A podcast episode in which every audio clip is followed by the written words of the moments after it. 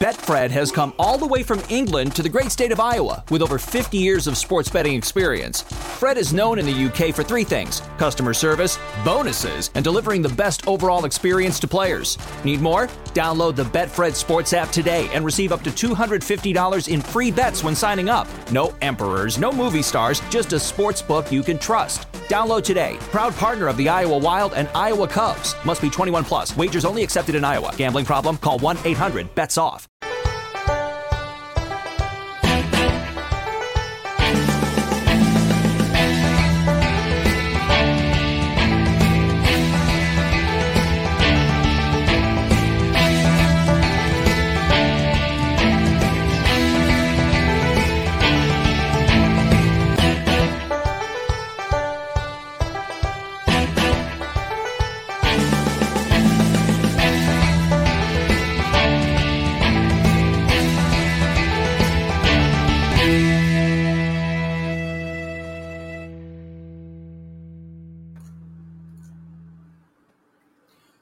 Welcome back to the show, everybody. You are watching and or listening to the Belly Up Fantasy Live football show.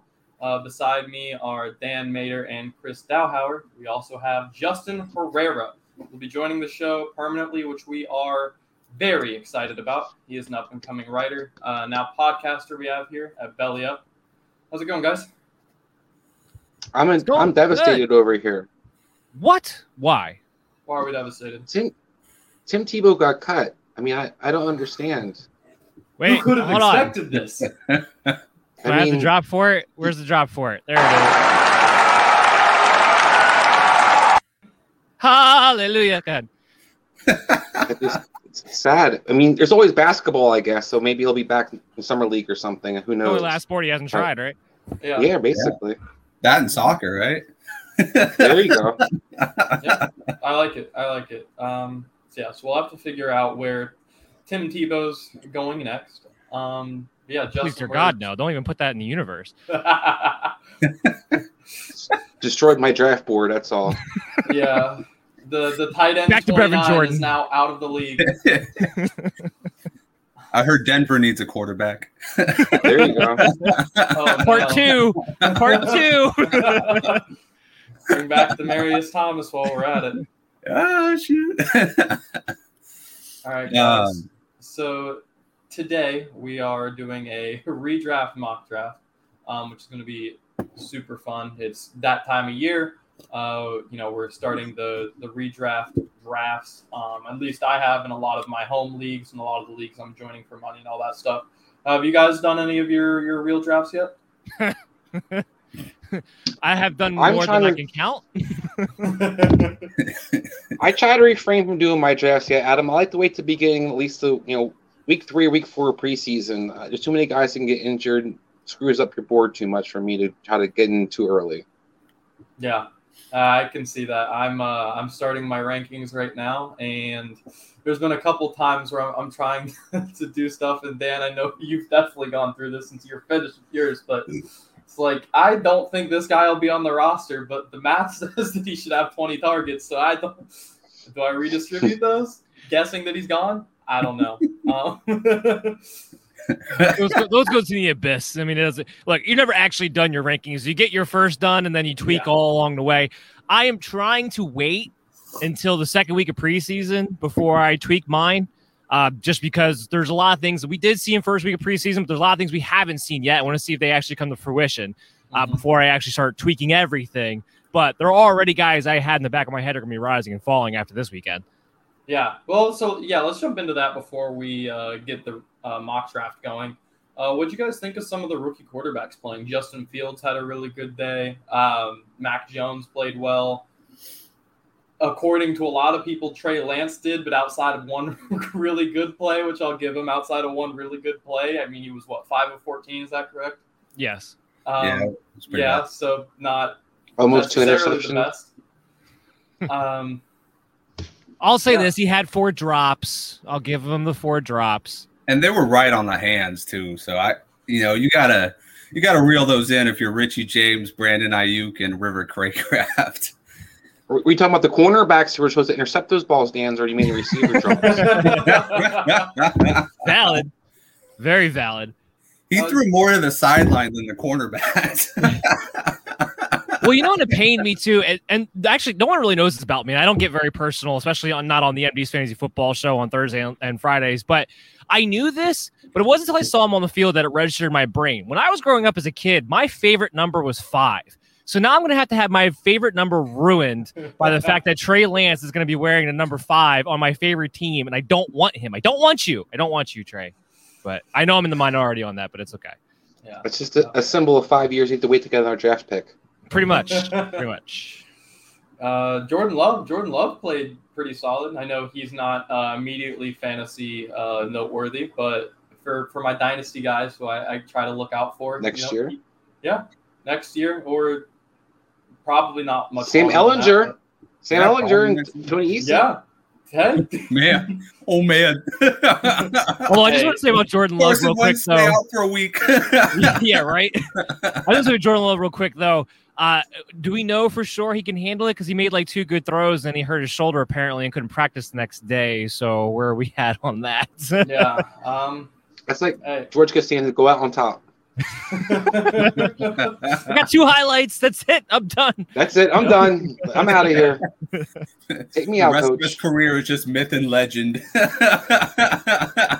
what could have been? Mhm. Uh, The what if series Marvel.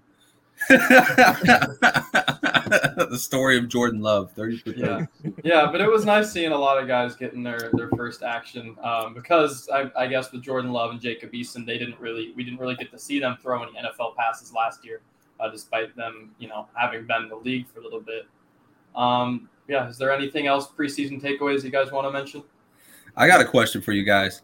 Yeah, with the hand Who up. do you think is the most week one ready? Mac Jones, Trey Lance. Obviously, I know that one's not the one for you guys. or Justin Fields. Who do you who would you take over their veteran counterpart right now? if I'm taking him over Uh, the veteran counterpart, it would be Justin Fields, yeah, who I think what is was the most say. Who do I think is the most NFL ready? Probably Mac Jones. But yeah, I, I don't know. And I, I maybe Mag, Nagy saw this too because he came out right away and said, you know what, Phil's going to get a little more play with Allen Robinson and the ones. But uh, it's abundantly obvious who the best quarterback in Chicago is. Yeah. Yeah. Yeah, I agree. I think the that. gap is biggest uh, in Chicago, but Mac Jones is just very, very pro ready. Uh, I mean, good timing, good accuracy. May not ever be like that wow factor quarterback, but he's clean. So I think he actually made the best throw of the entire preseason for the rookies so far with that one to Kristian Wilkerson because that was just so perfectly placed. I mean, it was literally where the cornerback could not reach it with an extended hand and just Christian hands of Stone Wilkerson could not pull it in. But um I mean, other than that, yeah, I agree with you guys. I think Fields is going to be the most bang for your buck over Andy Dalton, and Mac Jones is 100% the most comfortable in his offense right now, most ready. Agreed. Agreed. I'll throw this out there, even though I plan on going on a, a, t- a tirade about it on our show, Chris, on Friday at the MD's Fantasy Football Show. Um, but what did you guys think about Myles Gaskin playing behind Malcolm Brown, emerging from week one of preseason with the coaching staff talking about a three man committee? Chris, we and I bring it up because Chris, we just had we had our bus five, sleeper five, you know, best five running backs. We talked about Myles Gaskin being in our top five busts uh, for this reason. So I want to see what Adam and Justin think. I, I mentioned uh, I forget which show, but at some point I did say that hey, I, I didn't think it was going to be a full on committee, but I was like, Malcolm Brown will end up being the one that steals the touchdowns regardless of if he gets a ton of carries. I you know always in the back of my mind it was Ahmed's going to be rotating in, and Malcolm Brown's going to be that goal line, that um, you know third and one type of back. And I, even if uh, Gaskin got the bulk of the carries, I wasn't that sold that he'd get the valuable touches. If that makes sense for fantasy. Yeah, I can agree with that point.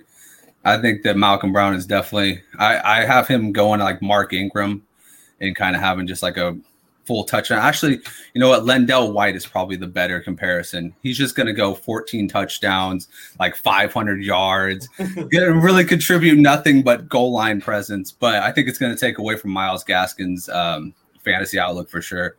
But I'm still going to buy into him if he's like there at a running back four. I, I don't know about you guys, but I still see value in Gaskin. He has big playability. He has good speed, you know, good burst through the hole, and he hasn't been hurt that much. So I don't know. I still buy into it. I just would not buy into it as like, you know, round six player. That's for sure. Where he is like right now. Yeah. I mean, I, I think what we'll hopefully exemplify here once we get this draft started, um, you know, anyone's value if they fall fall far enough. Yeah, absolutely. Except for Tim Tebow. How annoying is Malcolm Brown. Brown? You're annoyed with Malcolm Brown? So how annoying is Malcolm Brown? Last Oh, year we had to sit there and watch Cam Akers be wasted and Henderson basically split into a trio. Now Malcolm Brown's going to ruin Miami situation where we had you know a running back we thought, and this guy's not that good. I mean I don't even know how he's actually in the pros to be honest. Um, and you're talking about comparisons. I'm going to go with Jordan Howard on the Dolphins, where we watched him basically for the first three four weeks just stumble into the end zone. That's all he could possibly do and average about a yard per carry. I think Malcolm Brown had nine carries for eight yards. Yeah, expecting a lot from him this year. Fantasy killer. He is. He's like that Mike Tolbert. Like, oh, get him out of the game. You're the Mike All right. Tolbert of my life. All right, guys. Uh, I'd say with that, it's time to uh, go ahead and get into the mock draft. So let me go ahead and get this started. Then you will be up first. So You know, the computer. it is mock draft season, Adam. Yes. Absolutely is mock Well, draft. start on my screen. Why is it not on yours? Um, yeah, it's on mine too. Well, first up, I get we had uh, I'm at pick four. It looks like so I get to pick in front of the whole bunch, and Alvin Kamara, Nick Chubb, Nick Chubb. That's the highest I've seen Nick Chubb come off the board at pick number two, guys. Uh, Dalvin Cooks. Now I'm up on the board, but uh, what do you guys think about Nick Chubb going number two there, team two in the computer? Wild card. It just kind of kicked to me. I just I have the fourth pick, and I just got Christian McCaffrey to fall into my lap. So how Does the beautiful is that? computer realize it's half point PPR? No, it's a touchdown only league. That's Oh. Must be the must be the issue. yeah. Yeah, I mean Nick Chubb to me is one of the best running backs in fan or in, in the NFL, but it just as a fantasy football guy, it's can't have him there. he's Derrick Henry light. He's not Derrick Henry. So yeah, that was that was kind of weird. But uh, yeah. Yeah. guys, I'm gonna win this draft because Christian McCaffrey fell to me in the fourth pick. So it's over. Yeah, I guys. mean, how lucky can you be? I mean, I was Like, expecting you to like, oh, I was gonna go on a whole diatribe of like, oh, I could go Zeke or Alvin Kamara here and debate that, and it's like, no, no, no, Christian McCaffrey. I don't think that's gonna happen in your guys' home drafts. I'm gonna put that out there. Betfred has come all the way from England to the great state of Iowa with over 50 years of sports betting experience. Fred is known in the UK for three things customer service, bonuses, and delivering the best overall experience to players. Need more? Download the Betfred Sports app today and receive up to $250 in free bets when signing up. No emperors, no movie stars, just a sports book you can trust. Download today. Proud partner of the Iowa Wild and Iowa Cubs. Must be 21 plus. Wagers only accepted in Iowa. Gambling problem? Call 1 800 bets off. Well, it might. Unless somebody's on auto draft. Well, actually, even dead on auto draft. it's pretty pretty straightforward, right? Yeah. Well, uh, the computer's supposed to be on auto draft here.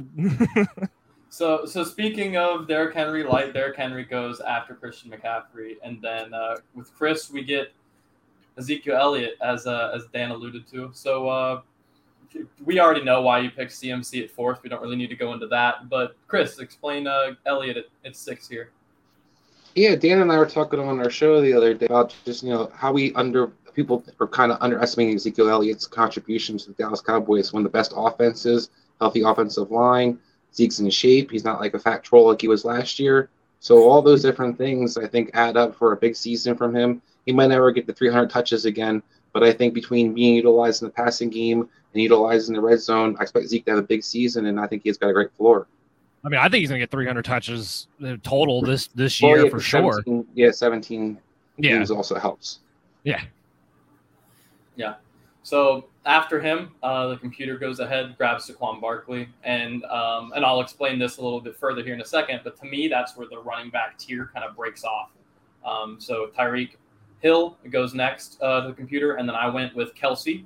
Um, so wh- where The value the- of tight ends. yeah. So for me, it's once that first running back tier is gone, I want I want Kelce, um, just because the drop off between a the at three or four really good tight ends, and after that is just too much. Um, I'd rather guarantee myself really good production at that position, and um, you know I still think that there is RB ones available. Hopefully, this next pick, and you know wide receivers incredibly deep. Um, after me, Jonathan Taylor gets picked up as a Colts fan. Hurts that he didn't fall to me, but I'll accept it. Davante Adams, hmm. stud, um, goes to goes 11, and and then Justin, we get Aaron Jones and Najee Harris off the board. Yeah, I went with uh, purely with workload. I mean, Aaron Jones being there, I know he's got a hamstring issue right now, but I don't think it's going to be an issue going into the he's season. He's back to practice now, so yeah, he, he just returned to practice, so I don't think it's going to be an issue going into the season. And then Najee Harris, I mean, just the workload that he's going to get. I mean, just from what we've seen in preseason, it's very hopeful that he's going to have a pretty dang good season. So I just went for it on those two.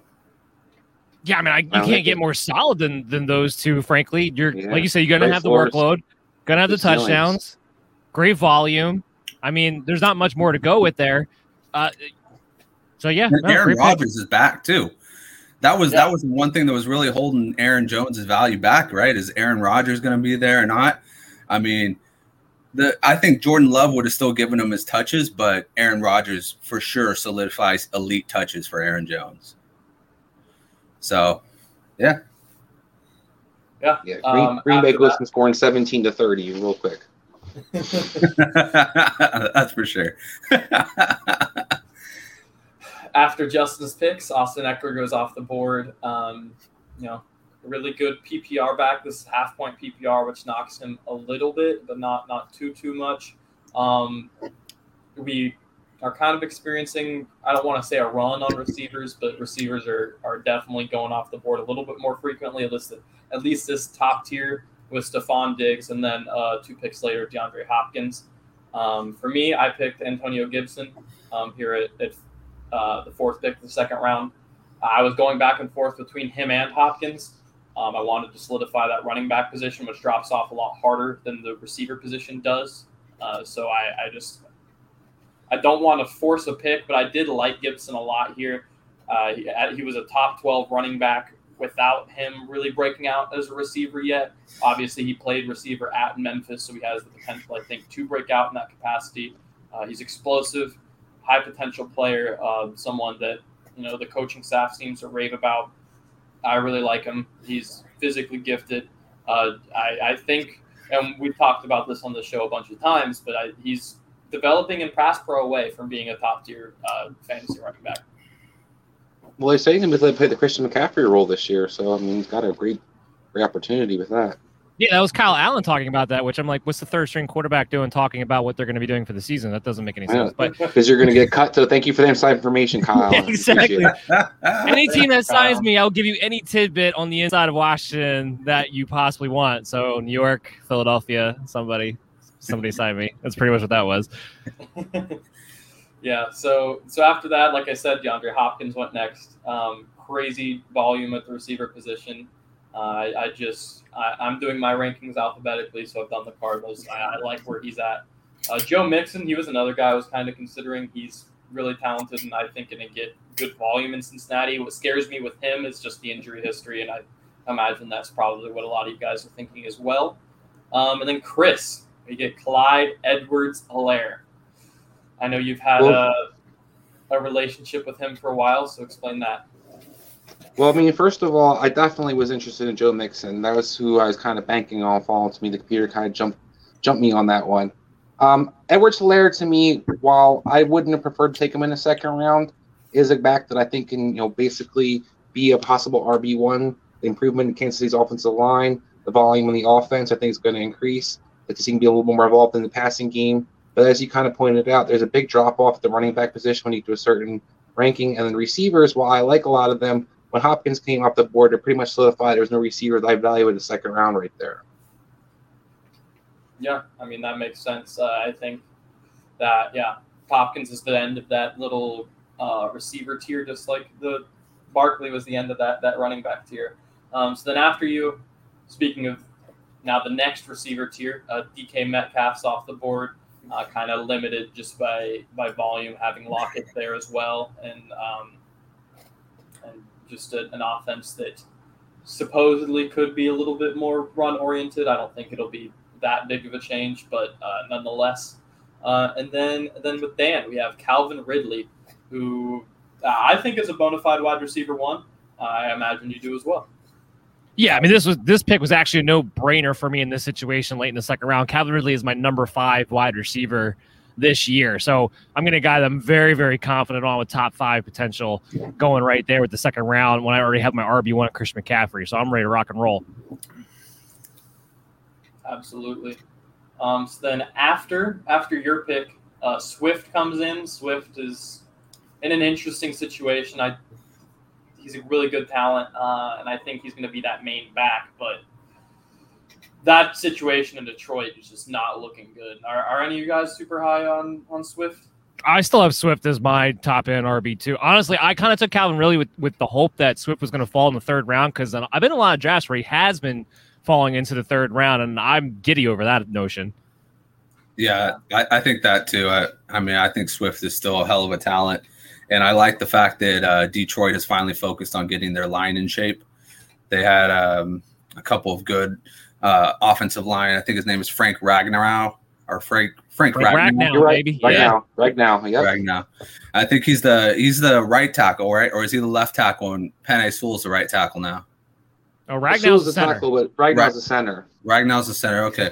Well, they had a pretty good left tackle, and he was so good that they actually moved Penei Sewell to the right tackle because they didn't want to they didn't want to mess up what they had there. So I think they're doing a pretty dang good job to focus on the right things. Obviously, it's going to take time there, but you know they got Swift, um, Amon Ross, St. Brown shows potential out of USC, and we're going to see if Jared Goff can do anything outside of uh, Sean McVay's system. So, you know, I'm still biting on Swift. Uh, like Dan said, I'd love to have him in the third round.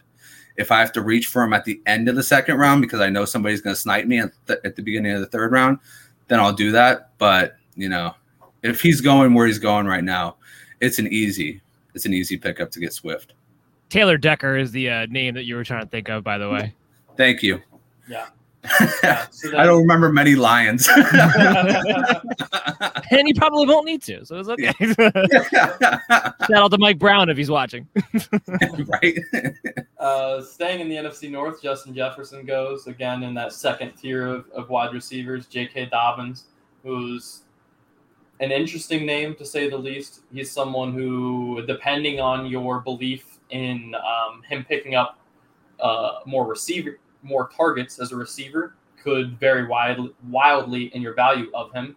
AJ Brown uh, would be a little bit higher if it wasn't for the Julio acquisition. Acquisition, still a great receiver, but um, that limitless volume is kind of uh, dwindled there. And we get our first quarterback off the board after that with Patrick Mahomes.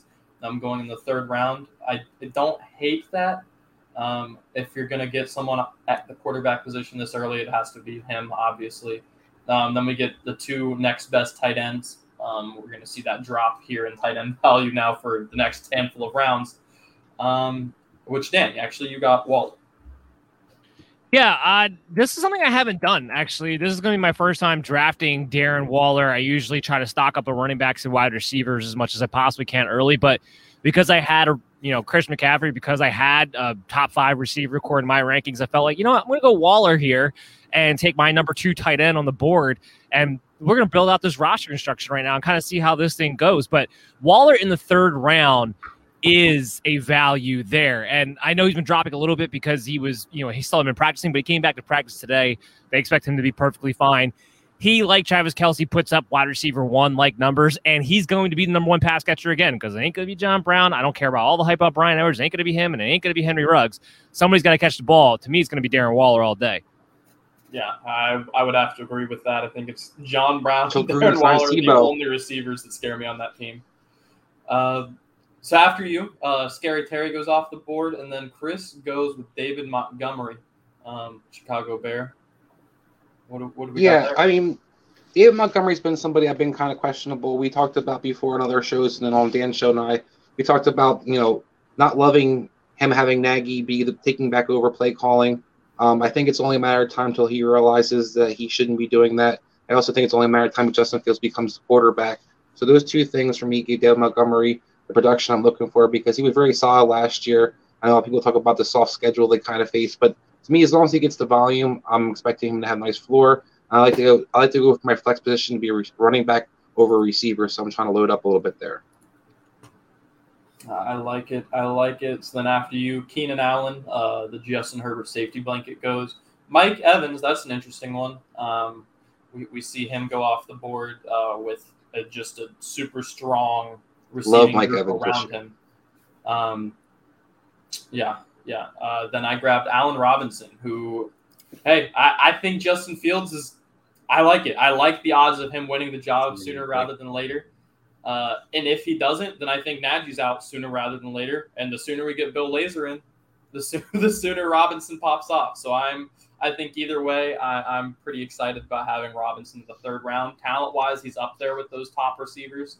Um, so I mean, Betfred has come all the way from England to the great state of Iowa with over 50 years of sports betting experience.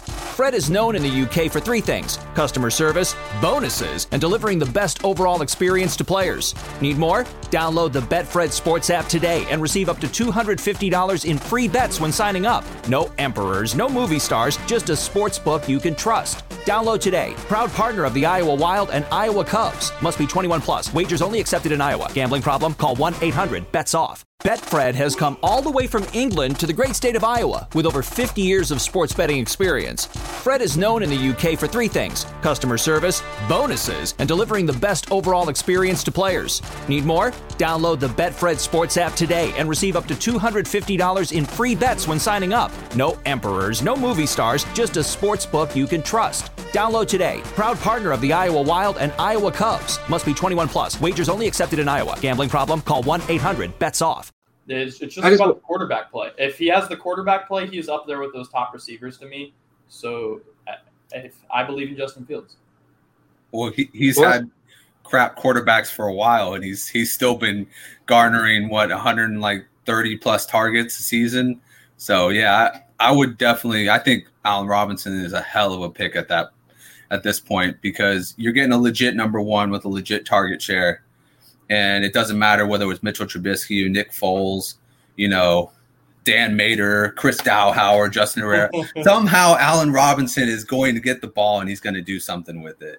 So yeah. I was going to say you got to give the Red Rifle some credit. He does get the number one receiver involved. Cooper had a good year last year, and AJ Green was always historically good in Cincinnati, so he does find that number mm-hmm. one receiver.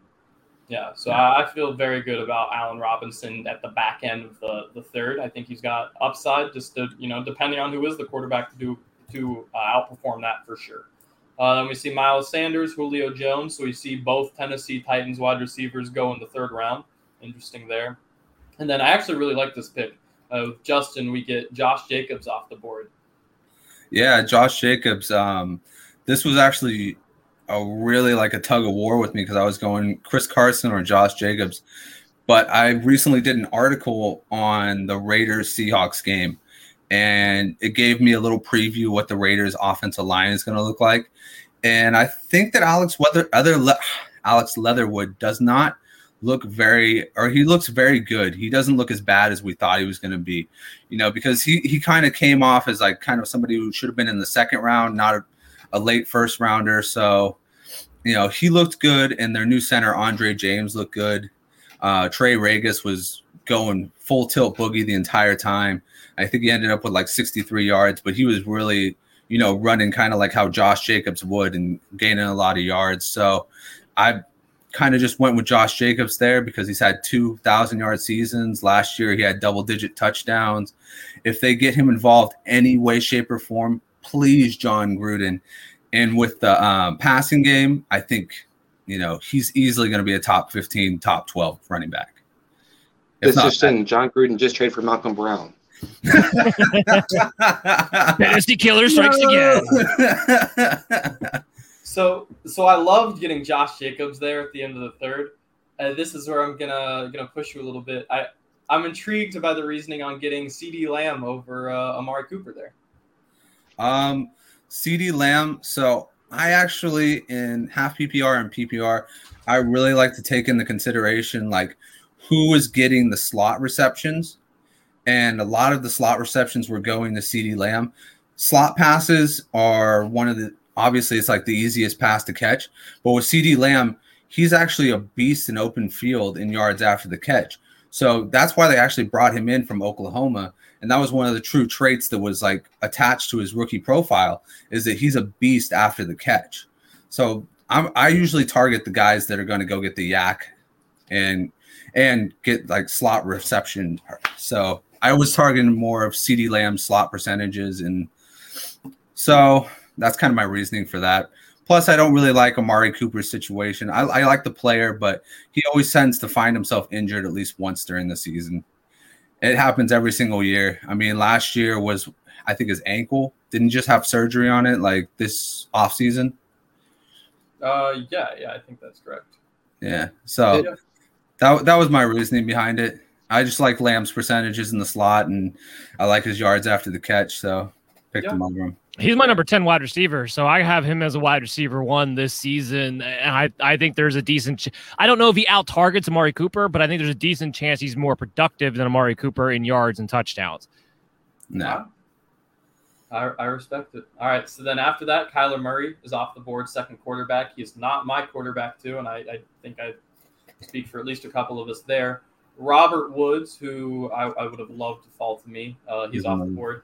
I went with Chris Carson. Um, you know, we kind of briefly went over this, but this to me is that next running back tier. Like he was the last one. I think there is a, a not a crazy gap. I'm not trying to diss on Darrell Henderson, but I think there is a very real gap between Chris Carson and then Henderson, Etienne, uh, Hunt, etc. Um, not a large one, not a crazy one. It's not nearly as, as big as the one between Barkley and Taylor. I don't want to get that mixed up, but I, I that is to me a, a split. Um, so I wanted to go ahead and get Chris Carson, get my RB two locked in.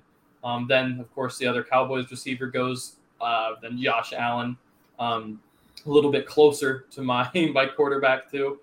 Um, and then and then Chris gets Henderson. I did, and I think you're absolutely right. I think Chris Carson definitely is that next that the last of that top tier type of back guy who's a true number one. Henderson to me is a good guy has an awesome flex option. Definitely has RB two potential. Um, I like his involvement in the Rams offense. I think you know we Matt, Matthew Stafford historically to check down to his running back. Uh, Henderson was one of the better production wise, efficiency wise running backs last year for the Rams. You know PFF's guy basically from his entire season as the highest ranked running back. So I think that overall I like his talent. I think he doesn't necessarily have the same floor that maybe of course Carson has, but I still think that for me, I'm trying to make sure I have the best backs I can have. Yeah. Uh, you are definitely going with an RB heavy build. And if I remember correctly, you did that in best ball too. Is that just a, a strategy? I'm a big believer that if, in worst case scenario, you can always trade a good running back. The Wiz are like easier to trade than, than, a receiver. I like that strategy a lot. Because yeah, he's, he's, also a butt munch because he sniped the hell out of me because I was expecting Darrell Henderson to be there with my pick. Go ahead, Justin. Thank you for taking Darren Waller. Yeah. I was just gonna say it's just uh, if you load up on running back early, you're gonna have the best odds for if somebody goes down. You're gonna have to be able to plug an immediate threat right back into it. You don't have to go through the waiver wires or anything like that. That's all I was gonna say. Uh, yeah. yeah. well, yeah, Chris like, oh, I'm gonna load up on four running back, my first four picks, even though I can play three in this format of two running backs and one flex. But oh wow. Got trade. Here's what you do. Here's what you do in these situations that you find yourselves in. And this is one of the risks that you run into when you take a tight end in the second round. You might be left hanging at a running back or wide receiver spot later on that second one, but that's okay. You want to zag when everybody else is zigging. That's what I praise about all the time when you're talking about these drafts. And that's exactly what I did here. Fine. Chris wants to take all the running backs. I'll take all the receivers. I'll take Chris Godwin, who's my number 11 wide receiver. I have him getting inside my top 12. Uh, so I'm okay with that pick in the fourth round, absolutely, this week. Remember, Tampa Bay Buccaneer receivers, weeks 9 through 17, when Antonio Brown is in the mix, even though he out targeted Chris Godwin, Chris Godwin still finished as the wide receiver 12. Mike Evans was wide receiver 9. Antonio Brown was the wide receiver 21. So if you think for a second that these three receivers being together means that they can't be all fantasy relevant, that Mike Evans and Chris Godwin can't be wide receiver ones. As a result, think again. Did you watch that Tampa Bay game? Did you see what happened in that backfield? It's going to be pass, pass, pass, pass galore. All three of these receivers can eat. That's why I've Godwin finishing inside my top 12, and he's going to be the second Tampa Bay running back, uh, Tampa Bay wide receiver that I have ranked this year. Dan's just happy he got Christian McCaffrey. Yeah, well, that makes the rest of this possible. That really does make the rest of this possible. Because otherwise, I probably would have taken Waller in the in the third round there. Yeah, yeah. So so in between those two picks, Moore's off the board, the uh, first Panthers receiver. Um, if we're not including Mac- McCaffrey, obviously, uh, Lamar Jackson finally made it to my QB two of the four quarterbacks taken so far. Um, Etienne, Kyle Pitts. This is interesting, guys would you rather have Kyle Pitts, Hockenson, or Mark Andrews as your Mark Andrews? Me clearly. Oof.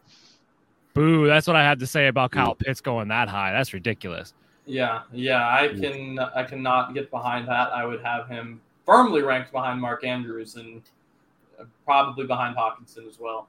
Um, I got him with my tight end seven, so yeah, I have him behind both those guys as well. Look, you can't draft him here. He has to finish inside the top five. In this instance, t- you probably in the fourth round. He's got to probably finish inside the top four to give yeah. you back to value at this point. There's, there's, mm-hmm.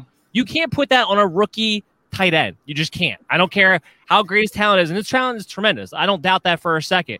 Gronk, Evan Engram. That's it. Those are the only two rookies to finish in the top five in ten years. Don't give me this. I don't. I don't. I don't want to hear Kyle Pitts belongs up here already because he doesn't. Yeah.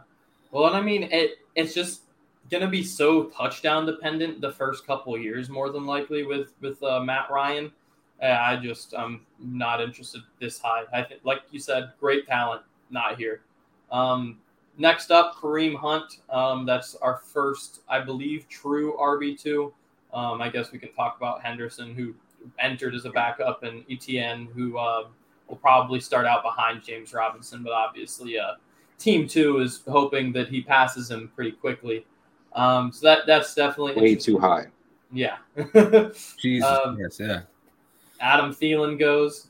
Cooper Kupp. That one's interesting. I uh, we have already seen Robert Woods go. Um, to me, Robert Woods and Cooper Kupp could definitely be a Marvin Jones, Golden Tate type of uh, receiver duo for uh, Matthew Stafford. I, I, like those two a lot together uh, with Stafford. And then finally, we are back to Dan with Tyler Lockett. You guys ever seen Draft Day? You guys ever seen Draft Day?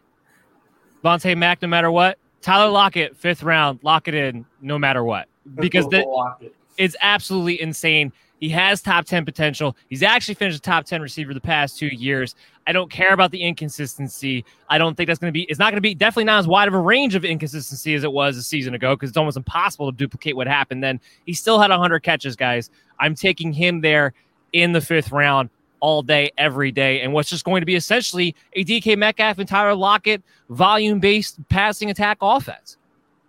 Yeah, who else yeah, is we, there? Right? We saw that Ram. We saw that Ram system too. I think that's going to be paying perfectly. Where we talked about, you know, um, the slot receiver being utilized before, and I think that you're going to see Lockett a lot in the slot. You're going to have an opportunity for him to kind of run the whole route tree. We saw Robert Woods be successful in that system. We saw Cooper Kupp be successful in that system. Tyler Lockett's going to be successful in that system. Yeah, I'd have to agree. Lockett is definitely a value there. Um, then, of course, as I, I, kind of alluded to or, earlier, Hockenson goes and Mark Andrews goes in between them. Chris takes Diontae Johnson. He has finally moved on from the running back position. Yeah, Diontae Johnson to me is one of the top receivers on the left on the board. I love Diontae Johnson this year. I expect him to actually have a Stefon Diggs kind of breakout. Um, I think he's going to be a stud this year. I wouldn't be surprised if he finishes in the top 10 receiver. And I think that this is going to be a great value for me. Yeah. Um, and then Dak Prescott's off the board.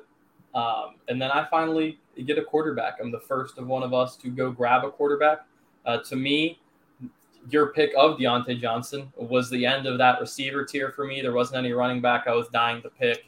I already obviously have tight end figured out. Um, so it was like, all right, let me go get my quarterback. Um, I went with Brady. It was between him and Wilson.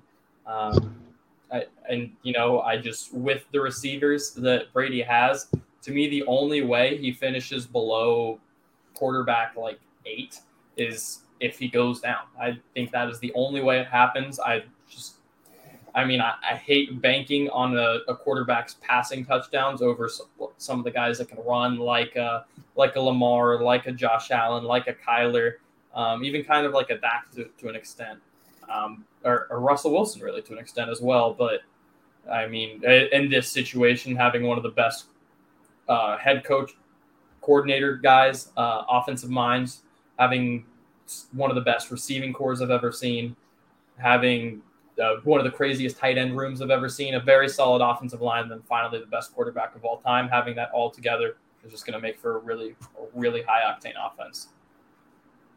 Yeah, I mean, I think that's make excellent points. Um, yeah. So then after after my Brady pick, Chase Edmonds goes off the board, then Aiyuk, um, and then we get our second quarterback of us taken. Uh, Justin took Justin Herbert. Some Justin loyalty over there. Oh yeah, yeah. He fell to me just in time. well done. Where's the dad joke button when we need it? um, no, but really, if Brandon Aiyuk fell one more pick, he would have been my pick, and then Justin Herbert would have been the the swing pick. Um, Justin Herbert, I just love the talent so much. The dude is literally getting a brand new offensive line. He's got one of the best running backs for pass catching. And then he's got old reliable Keenan Allen. Josh Palmer looks pretty good. Mike Williams will obviously be in and out of, you know, the injury room. I think we've kind of figured that he's just perpetually always injured. But um yeah, I just think this guy was able to do so much with so little last year. As far as you know, obviously Keenan Allen never really garners more than eight touchdowns. You know, Austin Ekeler was gone for six games, only took three touchdowns away. Um, you know, Jalen Guyton, all these other guys. I, I think that he's just got a lot of talent around him, and he's a good young quarterback. So, I mean, he's he's my guy for uh for a top five QB that's outside of it right now. I think he'll make it in there. And then my other guy was Mike Davis. And I mean, I just like the opportunity Mike Davis is getting.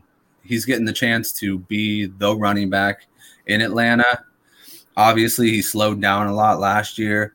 But I think at this point, you could really just use him as like a, you know, a first half, second half guy. Wherever he kind of blooms, you know, I'll take him for what he is. He can be a flex player. Yeah, absolutely. Um, Chris, Dan, and you're both uh, Herbert doubters. Uh, any any comments here?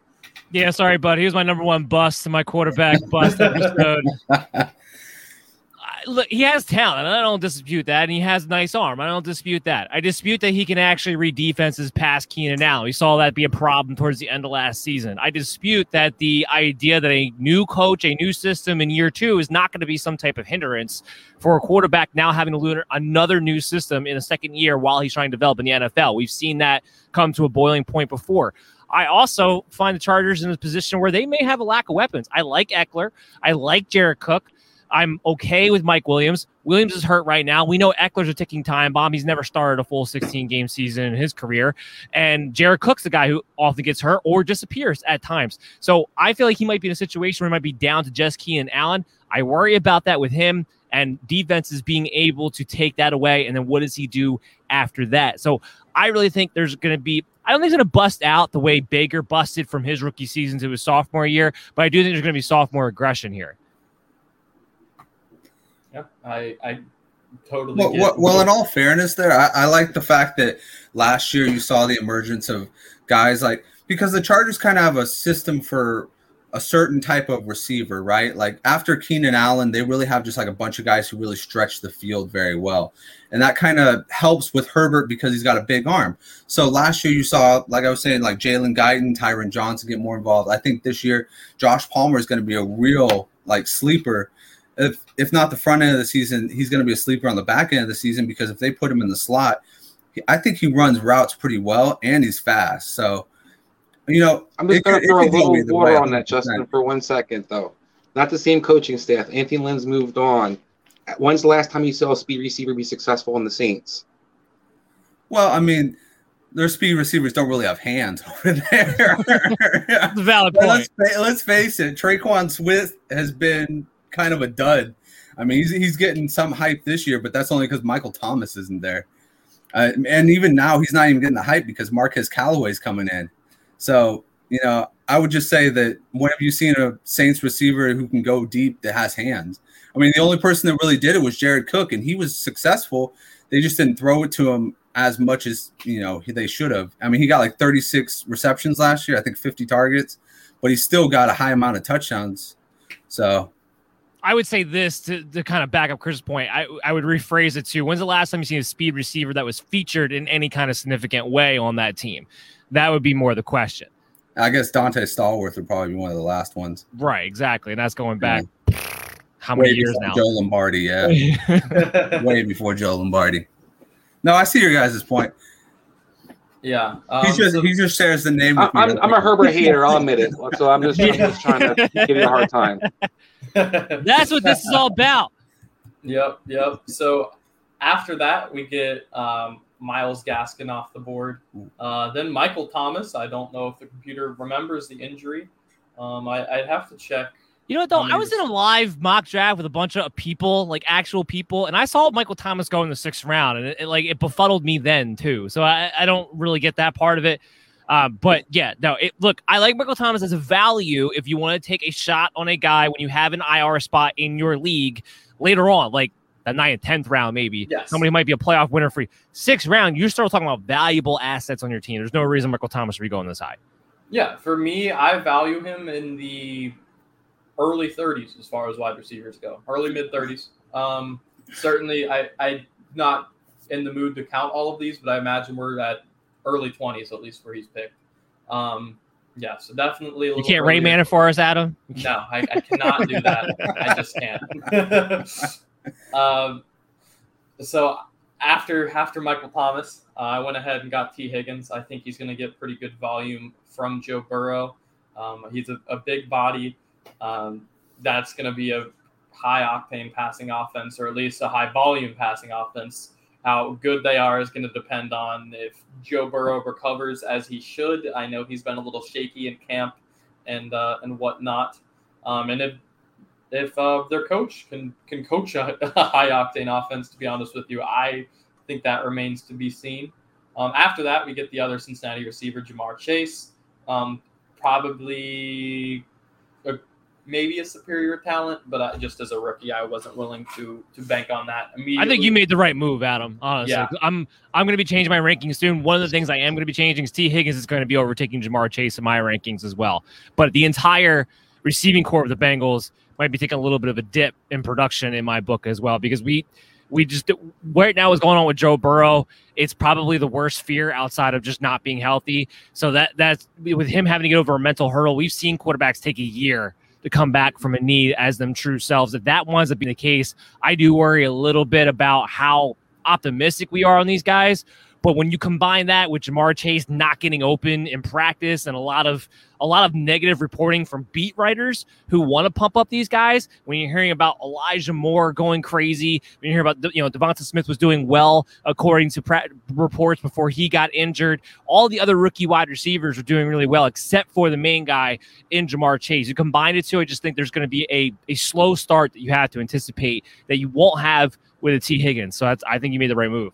Yeah, yeah. Uh, after that, we stay in the AFC North with uh, Odell and Chris. You get Aaron Rodgers. No, Yeah, no those are one of- touchdown regression for you. Not in my book. We had this discussion on the MD's show. Um, I Aaron Rodgers to me, please, please, anybody hate on him. I love it. It's like betting against Michael Jordan in my book. Um, I think he's already talked about this being the last dance. Aaron Rodgers is going to go out guns blazing. And I think that what we saw last year is just basically what we're going to see again this year. He's comfortable with the offense. I think they may actually improve the offense a little bit, getting rid of Jamaal Williams. And I think that overall, Aaron Rodgers to me is one of those top tier uh, quarterbacks. I do like Russ. Um, I do like some other guys right around there, but Aaron Rodgers to me is the guy that I want to have right there. Betfred has come all the way from England to the great state of Iowa with over 50 years of sports betting experience. Fred is known in the UK for three things customer service, bonuses, and delivering the best overall experience to players. Need more? Download the Betfred Sports app today and receive up to $250 in free bets when signing up. No emperors, no movie stars, just a sports book you can trust. Download today. Proud partner of the Iowa Wild and Iowa Cubs. Must be 21 plus. Wagers only accepted in Iowa. Gambling problem? Call 1 800 BETS OFF. Betfred has come all the way from England to the great state of Iowa with over 50 years of sports betting experience. Fred is known in the UK for three things customer service, bonuses, and delivering the best overall experience to players. Need more? Download the Betfred Sports app today and receive up to $250 in free bets when signing up. No emperors, no movie stars, just a sports book you can trust. Download today. Proud partner of the Iowa Wild and Iowa Cubs. Must be 21 plus. Wagers only accepted in Iowa. Gambling problem? Call 1 800 BETS OFF. Yeah, Chris, you're in luck. The uh, NFC Championship game isn't played in any fantasy leagues. that is true. Exactly. That's true. Exactly. Um, so after that, Russell Wilson's off the board. And then we get some 49er loyalty um, with Dan, which I actually think this is a pretty good pick. Well, I don't mind, and I'm getting the towards the back end of the sixth round here. I don't mind taking Raheem Mostert in the sixth round. I, I think I've talked about this on the MD's Fantasy Football Show before too. He's that guy. Look, I only need you to get 10 to 12 touches, and he can perform at an RB1 level because he could take any play to the house, especially in this system. I still expect him, while he's healthy, to be the lead or at least be the starting running back. How long that lasts, I don't know. That's why I came back and took another running back in the next round. But in this situation where I'm locked up at tight end, I'm locked up at receiver, I have an RB1 that I can depend upon. Let me go ahead. I'm going to go ahead and take some shots there at RB2 in the sixth round for a guy that I know can give me top 12 type of results any given week, even though I know there's probably a leash on his timeline as far as how long into the season he can last. Yeah. Let me ask you a quick question about that, Dan, though. Um, I don't disagree. I think it was a good value pick there, but why take Mostert when you have concerns about how long many games he's going to play? But Michael Thomas is such a thing that you kind of poo poo taking him you know, around the same route. Well, because Raheem Mostert's healthy now. I know Michael Thomas is definitely out six weeks. I don't know, you know, exactly what Mostert's time. We know he gets hurt every single year, but even last year he still played in 12 games. So th- that's why. Um, after after the Mostert pick, we got Kenny Golladay, who, depending on uh, how Daniel Jones performs this year, could that could be a pretty good value. Uh, Melvin Gordon, again, kind of dependent on a rookie, uh, whether or not his job is taken. Chase Claypool, uh, Hurts, which I think that's an interesting pick there. Very interesting to me, just because uh, it's a little high. He's, he's not someone that uh, many of us really love as an actual quarterback, but his his running ability uh, gets him drafted pretty high. Um, reports are that he's been throwing well in camp, but that, as you kind of alluded to earlier, these beat writers want to, to talk up their guys. That doesn't mean too much. It really only means something if they're not talking someone up, to be honest. Uh, so after him, his tight end goes and Goedert. Then after him, the running back, the aforementioned running back that's uh, hindering Melvin Gordon, um, goes and Javonte Williams. And then we get another rookie running back, back to back rookie running backs, Michael Carter. Um, so you're, you're just really in love with that system, aren't you, Dan? It's a good system. Yeah, really it's a system. system. that propels running backs, kind of like Mostert. Yeah. Carter's in the same boat. Where I need just give me twelve to fifteen. Give me twelve to fifteen touches, and I give you a at least a high end RB three, if not a low end RB two. Chris and I talked about it uh, on our show. He was our number one sleeper running back this year because of his ADP and what his potential is within this offensive system. And while they sprinkled in Ty Johnson and Tevin Coleman, again, I don't need a ton of touches for my car to be effective, but Tevin Coleman, Ty Johnson, just listen to those names. I'm not worried about them ever being a significant thing to Michael Carter. I expect Michael Carter to be the starter. He has been running with the ones. It didn't take very long for that to happen. So you already know it's showing out in camp. And I'm big on having him and Mostert just going, like, you know what? I'm going to bounce you two off based on matchup as my RB2. I'm going to feel pretty good about that. I, I You're a bastard. Not knock that. That's what you get. That's what you get for taking Darrell Henderson. yeah, Carter is an excellent value there. I love that. Uh, after that, James Robinson and then Chris. Uh, I imagine you would have taken Carter had he been there, but Courtland Sutton is instead who you you go away with. Which uh, we kind of talked about with with Andy Dalton, how for him not being maybe the best quarterback, he takes care of his wide receiver one. I think after last year, we can kind of say the same about Teddy. Uh, you know, for all of my complaints about him, the quarterback, he did well as uh, for his fantasy receivers. Yeah, I mean, he did well with Drew Lock as well. So I mean, Courtland Sutton to me, I know he's coming back from an injury, but he got hurt early in the year, so he should be 100% healthy going into the year. Um, he's one of the more explosive receivers still on the board. I love his talent. I loved him coming out of college, so I think this guy's a stud. Um, you know, big, strong target. I think Jeudy's going to kind of be that slot guy, be able to eat some of the targets away. But overall, Courtland Sutton to me is the guy who's just basically just just entering his prime. And I think he's going to continue to succeed moving forward. So I kind of want the upside there. Yes, I would take Michael Carter. Had he fallen, I don't care about 12 running backs, so I took Michael Carter there. But Courtland Sutton to me is a nice little consolation prize. Yeah. Are you, are you worried that he's going to be more of the stretch receiver than the possession receiver? So like in like a half PPR or PPR when receptions actually matter, you know, he might get those days where it's like four receptions and 50 yards and maybe a touchdown. And, you know, you're really banking on that touchdown because otherwise you're getting like nine points. You know, are, are you really about that type of? I think that's Hamler's role. And I look at, you know, Pat Shurmur back on the Giants and also on the Minnesota, particularly the Minnesota. Adam Thielen and Stefon Diggs ate just fine between both of them, and they're both will be featured. So I think Courtland Sutton isn't a guy I'm worried about becoming a one trick pony. I think that's like I said, I think it's KJ Hamler's kind of role. And I think Courtland Sutton, they're talking about playing a lot more two tight end sets. I think it's going to be Sutton and Jeudy out there primarily anyway. So I like him regardless. I don't think he's going to necessarily have 110 catches, but I do think he'll have around the 80 range, and I think he'll be able to smell double digit touchdowns to me. So that's that kind of outweighs, you know, kind of the, the volume upside. No, yeah, I, I, definitely love Sutton for the touchdown upside. I the one thing I was just always like worried about with Sutton is like he's coming back, but he was always an explosive receiver. You know, he was he was kind of a downfield threat that one year that he had with Lock where he had 73 receptions. They were kind of just kind of lobbing it because that's what Lock does. He just lobs it up there and doesn't he throws caution to the wind, doesn't care about anything. And um so yeah, that's why I was kind of always I was worried about it. I've been drafting him, but I've been worried about you know what his value is going to be coming back now. You know, is he going to be more of a just a like you said, one trick pony, like send him down there and then just give him the ball and watch him explode, or is he going to be somebody where you know you get him kind of like in space and just let him do stuff, you know, like shorter routes. What I'm trying to say. Yeah, I I I, I trust Pat Shurmur. I mean, I understand some coordinators I would definitely have that concern. But Pat Shurmur to me is one of the guys I do trust to get his guys involved. He'll throw slants to him. He'll, he runs still kind of that West Coast system. Um, so I think that Sutton still has a good chance. And then, as Adam pointed out, even if it is Teddy Bridgewater, we saw DJ Moore and Robbie Anderson both eat last year. So I think he can be able to still eat as well. Yeah, Teddy Bridgewater did really good because he even like fed Curtis Samuel 800 yards. So yeah, yeah definitely. Yeah. Um, so after the Sutton pick, Juju was off the board. Um, honestly, getting the the last of the Steelers receivers isn't bad there. Um, Ronald Jones up next. Uh, have we? I do believe that Fournette is still available, or uh, no, he went next um, next round. But as of that time, don't take the Tampa running backs. Yeah, yeah especially not in the seventh round. Not, I would honestly go as far as to say not in the first nine and almost first ten. Um, it's. I'll take Rojo. I'll take yeah. Rojo. What um, round though? I'll take Rojo if he's around, you know, late eight, early ninth. That's where it starts. You're playing with fire, sir.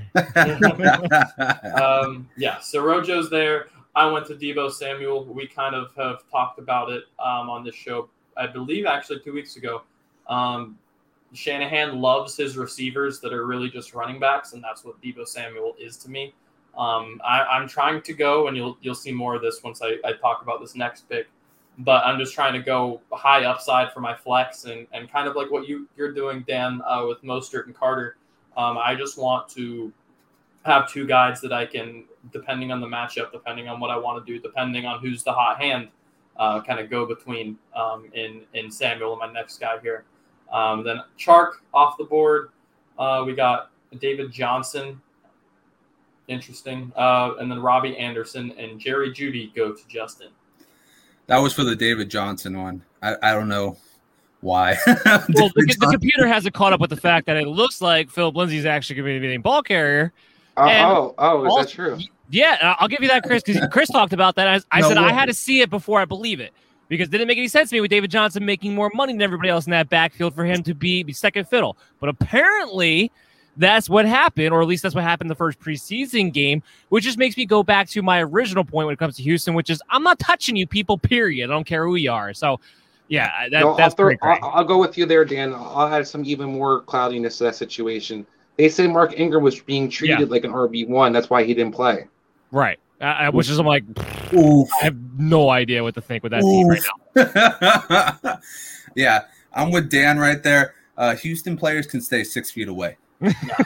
At all times, yes. Yep, yep, yep. Mask on, stay in your bubble. All right, so uh, I got to explain Robbie Anderson and Jerry Jeudy. Um, for me, Robbie Anderson and Jerry Jeudy are just like I said with CeeDee Lamb, they're uh, target machines. I really liked what they did last year in Carolina. What Joe Brady did with Robbie Anderson, he turned him from a deep threat to a shorter field and slot guy, and he used his speed to get him open and get him into space. You know, he got him 95 touch or 95 targets and I believe 120 target or no 195 receptions, 120 targets. Man, I need more coffee. um, I, I do worry about him not getting the touchdown receptions, but at this point, if I can get him in the same range that he was last year, 90 plus receptions, thousand yards, I'd be happy with him being my receiver too. And then uh, Jerry Jeudy, I think is going to have a monster year. I mean, do you guys watch Jerry Jeudy's footwork, like drills, and watch like his like. His slots or like his uh, route running? Holy shoot, he he can literally turn somebody around just by like taking a fake step over here. You know, he, he's yeah, he's just a whole nother level. I respect the talent, and I'm getting Jerry Jeudy everywhere. I think he's gonna have a blow up year. I mean, he's probably gonna get maybe if we're lucky with Lock and Bridgewater combining, maybe 120 targets, 90 receptions. I'm cool with that. And uh yeah, hopefully he just gets he snags some touchdowns from Courtland Sutton. Yeah, I I, I like uh, Jeudy a lot as a, a second year breakout. Definitely one of the better route runners in the league already. Um, Well, maybe the best. With Robbie Anderson there, um, I, I love the system. 100% agreed on all of those points. Are you what What's your thoughts on on Darnold? Are you a Darnold guy? Are you concerned? Is that a concern of yours? No, not at all. I see Darnold as a more of a touchdown upside Teddy Bridgewater. I think that's why they got him. I think Teddy Bridgewater did not throw the ball enough in the red zone, and I don't think they, you know, he got 15 touchdowns last year. That's not enough for uh, a QB one. So I think Sam Darnold is somebody who can probably get them into the 20, 25 touchdown range. I mean, now he's away from Adam Gase, so fingers crossed. I, I hope Adam Gase um, doesn't ruin a couple high school careers. That's all I'm saying. oh man. So Team Eleven, I think, is just not keeping up with the news because their last three picks have been Myles Gaskin, who's apparently not the the main running back in Miami, David Johnson, apparently not the main running back in Houston, and Damien Harris, who is having a, uh, a tough offseason, uh, it seems, in regards to some of the other Patriots running backs. Um, I, I don't know what, what Team 11's up to, but I don't love it. Um, no on offense- auto draft. Yeah, yeah. Uh, no- yeah, right. Noah Fant's up next. Uh, interesting upside tight end, great talent, but uh, you know just need to see more out of that that team passing as a whole to have three guys go this early. Uh, Jaylen Waddle was a, an upside pick for me. Um, I, I I was contemplating between him and Fuller, and I'm just of the notion that you know Waddle is going to have that one week or two weeks or whatever without Fuller to go, hey, this is why I should be the feature receiver instead of that other guy. And uh, I like his odds of doing really well with it. Um, and Trey Sermon, we get the other the other Niners running back, Leonard Fournette. We've talked about that before. He shouldn't go this early. Um, and then Will Fuller. Uh, so there's the other Miami receiver. Chris. Yeah, I went with Will Fuller. Um, I, I can't disagree with you. I mean, we talked about this on MD's show that Jaylen Waddle and Will Fuller to both of us is somebody that we kind of have, you know, neck and neck in a lot of ways. I understand having the advantage of having one more game, definitely having that you know opportunity to kind of practice more often as well. I think that you know Waddle's got a lot of upside. Will Fuller to me showed that he wasn't just a one trick pony last year. Now we'll see without the you know the extra extra help he was getting last year how if he still is productive. But he did become more of an efficient receiver. He wasn't just a deep threat anymore. He was able to kind of run different routes. Um, I think him and Tua are going to kind of hit it off. Then he'll get space. I think he'll be able to uh, game breaker for the Dolphins. And Will Fuller, I mean, he had basically seven straight games with a touchdown. So that's where I'm kind of looking for. Nice floor, because good upside. But I can't argue the Waddle and him will probably be neck and neck the whole season. Chris, I totally agree with that, man.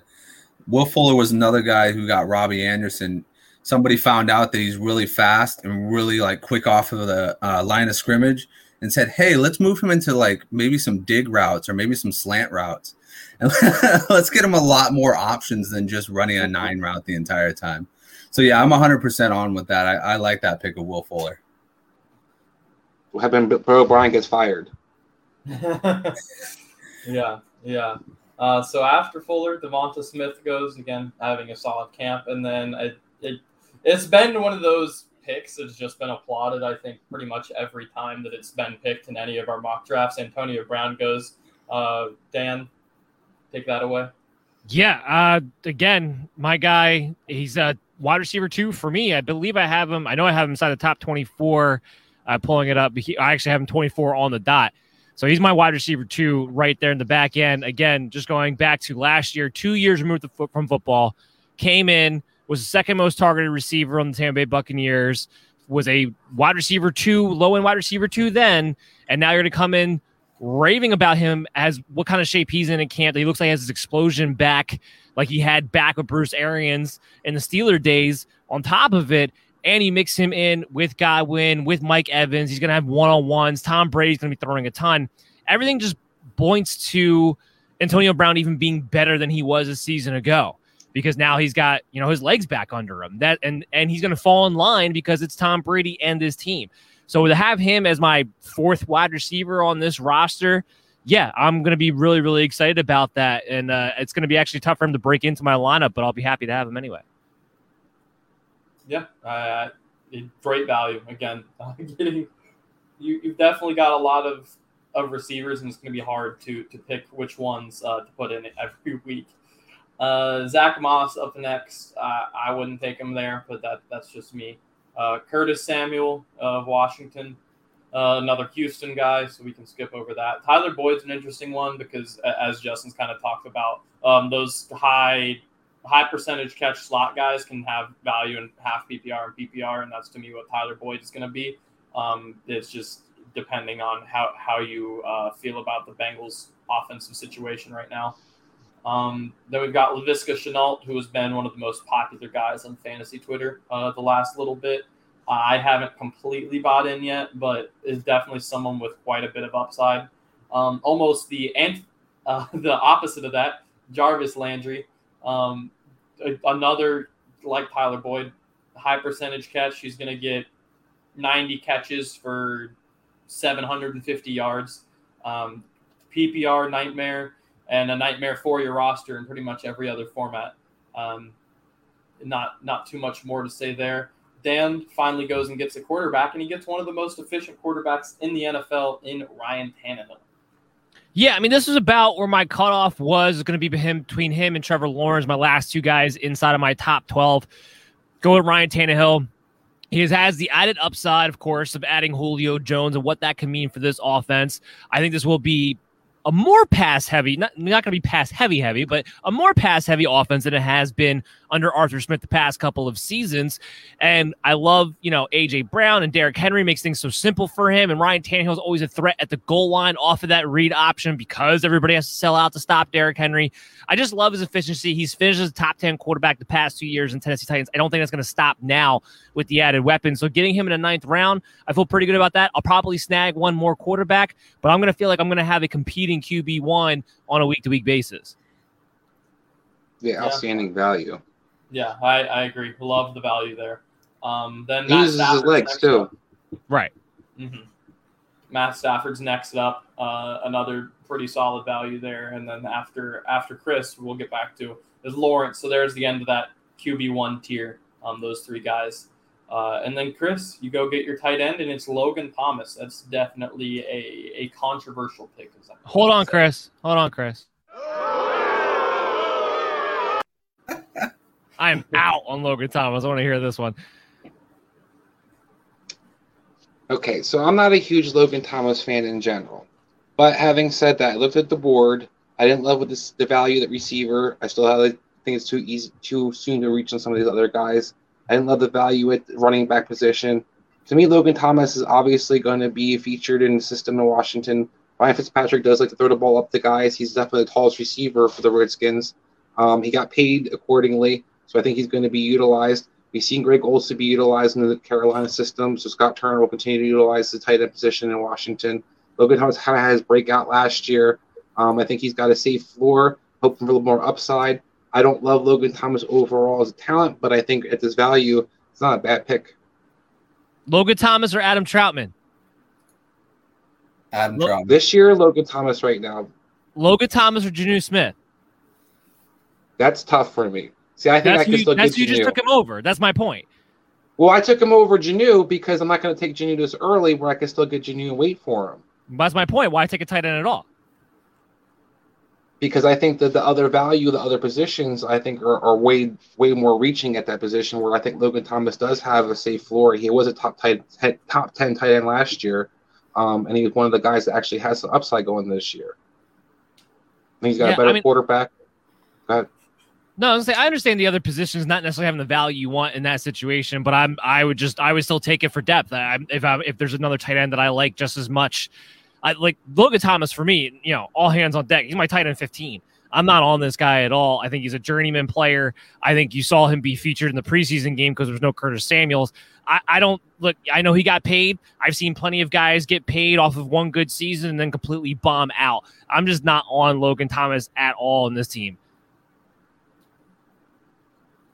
I think he's got a safe floor. I think like we saw Gesicki be utilized with Fitzpatrick. We've seen Fitzpatrick throw to his tight ends before. I think that to me, like I said, the system and the quarterback play, I think he's got a really safe floor, and I can still pair him with somebody else. Okay. All right. And he, he debate. love the no. Dallas and Eagle safeties. No, I know. Uh, yeah, the matchups is what might save you. I, that that part I can't dispute. So so after um, the the three quarterbacks and then the the controversial Logan Thomas pick, uh, James Conner is off the board, and then afterwards I took Gus Edwards. Um, Dan, I'd be curious to hear your take. I personally have uh, Gus Edwards. I don't want to say crazy ahead of James Conner, but it was a, a good 30, 35 fantasy point difference. Um, so I, I, I definitely. I would disagree with you on that being that big of a gap. Um, look, Conner's still going to get the ball at, at, the end of the day. I love Chase Edmonds. I think he's definitely better. Um, but I think when you look at it, if Conner stays healthy, and that, that can be a big if, but if he were to stay healthy, I think he's going to want it with more carries than Gus Edwards going to.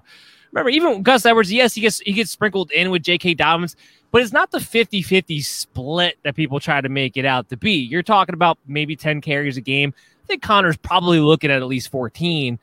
The only way he's not is if Chase Edmonds just blows everybody out of the water and just takes over. So I, I think they're there's similar territory for me uh, if I could pull them up in front of me, but there's definitely not that wide of a gap for me between a James Conner and a Gus Edwards. Remember, Gus Edwards, there's no chance he's going to catch the ball. Conner can a right. little bit.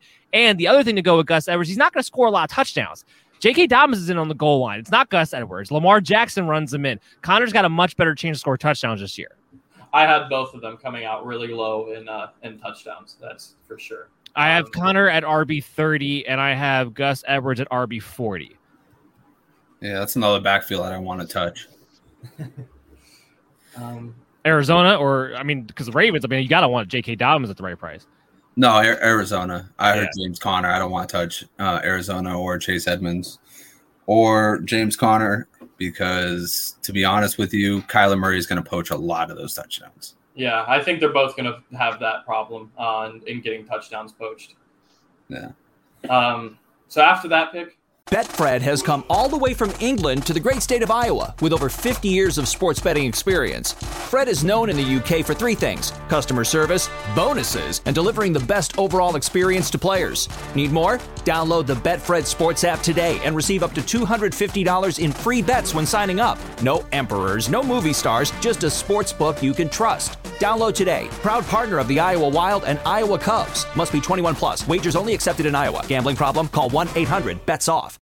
Betfred has come all the way from England to the great state of Iowa with over 50 years of sports betting experience.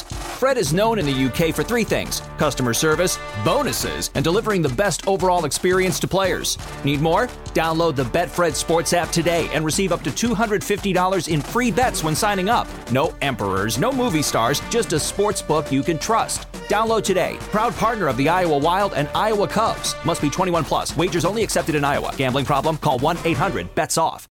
Uh, Joe Burrow's off the board. Then Kenyan Drake, the supposed uh, receiver for the Raiders.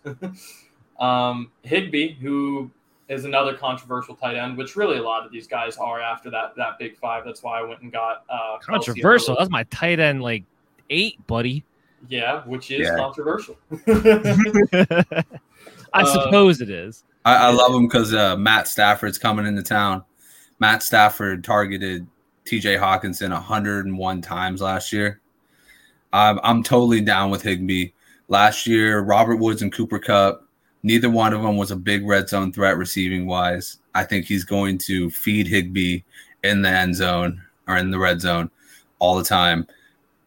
I think he could have a Robert Tonyan type year. That's where I'm going with this. If he does, then woo, that's a big win right there. And I actually Yeah. a lot. I actually have Higgy's my tight end six. I have him one spot I have Kyle Pitts, so Keep- everybody can. Keep bumping him up. Dan. Keep Right. bumping him up. Great. For everything Justin just said. For everything Justin just said. Like Tyler Higbee without Gerald Everett was tight end what four during that stretch, and you have a better quarterback in a system that still doesn't really have a great third receiver, and we'll see who the red zone. But yeah, Stafford and that team. That yeah, I'm all about Tyler Higbee as, as a late as a late guy uh, this year, especially going to be a sleeper guy for me. yeah, Yeah, and a lot of the receivers are slot receivers, so it it's like you need that big body where where you need to catch the touchdowns, right? You know, a bigger target always helps. So I think Tyler Higbee all the way. I think honestly, I think he's gonna have a Robert Tonyan type season where he's, he's getting double digit touchdowns. Yeah, Stafford does love his big bodies in the end zone. That Oh, yeah. is that is for sure. Um, so after that, you go ahead and pick Corey Davis with the Jets. Yeah, uh, for me, it, it's it's hard to pass up on the value of having a number one wide receiver that late. And uh, obviously, the Jets are going to be throwing the ball because they just got Zach Wilson. So it, it was more of just kind of like a, you know, I wouldn't say it a shot in the dark, but you know, I know Corey Davis isn't the the most valuable number one wide receiver, but I think these he's got some value to him. You know, he just came off a I think it was a 65 yard or 65 reception year. You know, he got his money, and now I think he's going to prove it, prove his worth. I don't think he's going to be a long term guy. Obviously, Elijah Moore's way more talented than he is, and will probably step up in the second year. But I think for this year, he'll be really good, especially for redrafts. You know, if you can get him this late, I think you should take him. Yeah, I don't hate it there at all. Um, and then after that, uh, the guy we kind of just talked about, Tonyan. Uh, I expected a little bit of touchdown regression, but nothing crazy. I still like him there. Um, AJ Dillon, not at all sure why he's here, but uh, you know, I for some reason there seems to be a lot of people bringing up that Jamaal Williams uh, being gone opens up a lot of carries for him. They're not the same type of player. They're not even remotely close to the same type of player. Uh, Jamaal Williams was someone who was in as a hybrid running back type receiver, and AJ Dillon will probably never get more than 20 targets in a, a year in his career. Um, so that one to me is just not. Uh, uh, hey, you have potentially the most valuable, one of the more valuable handcuffs in football, but past that, it. I th- I think the question just is everybody's wondering will he get the goal line work?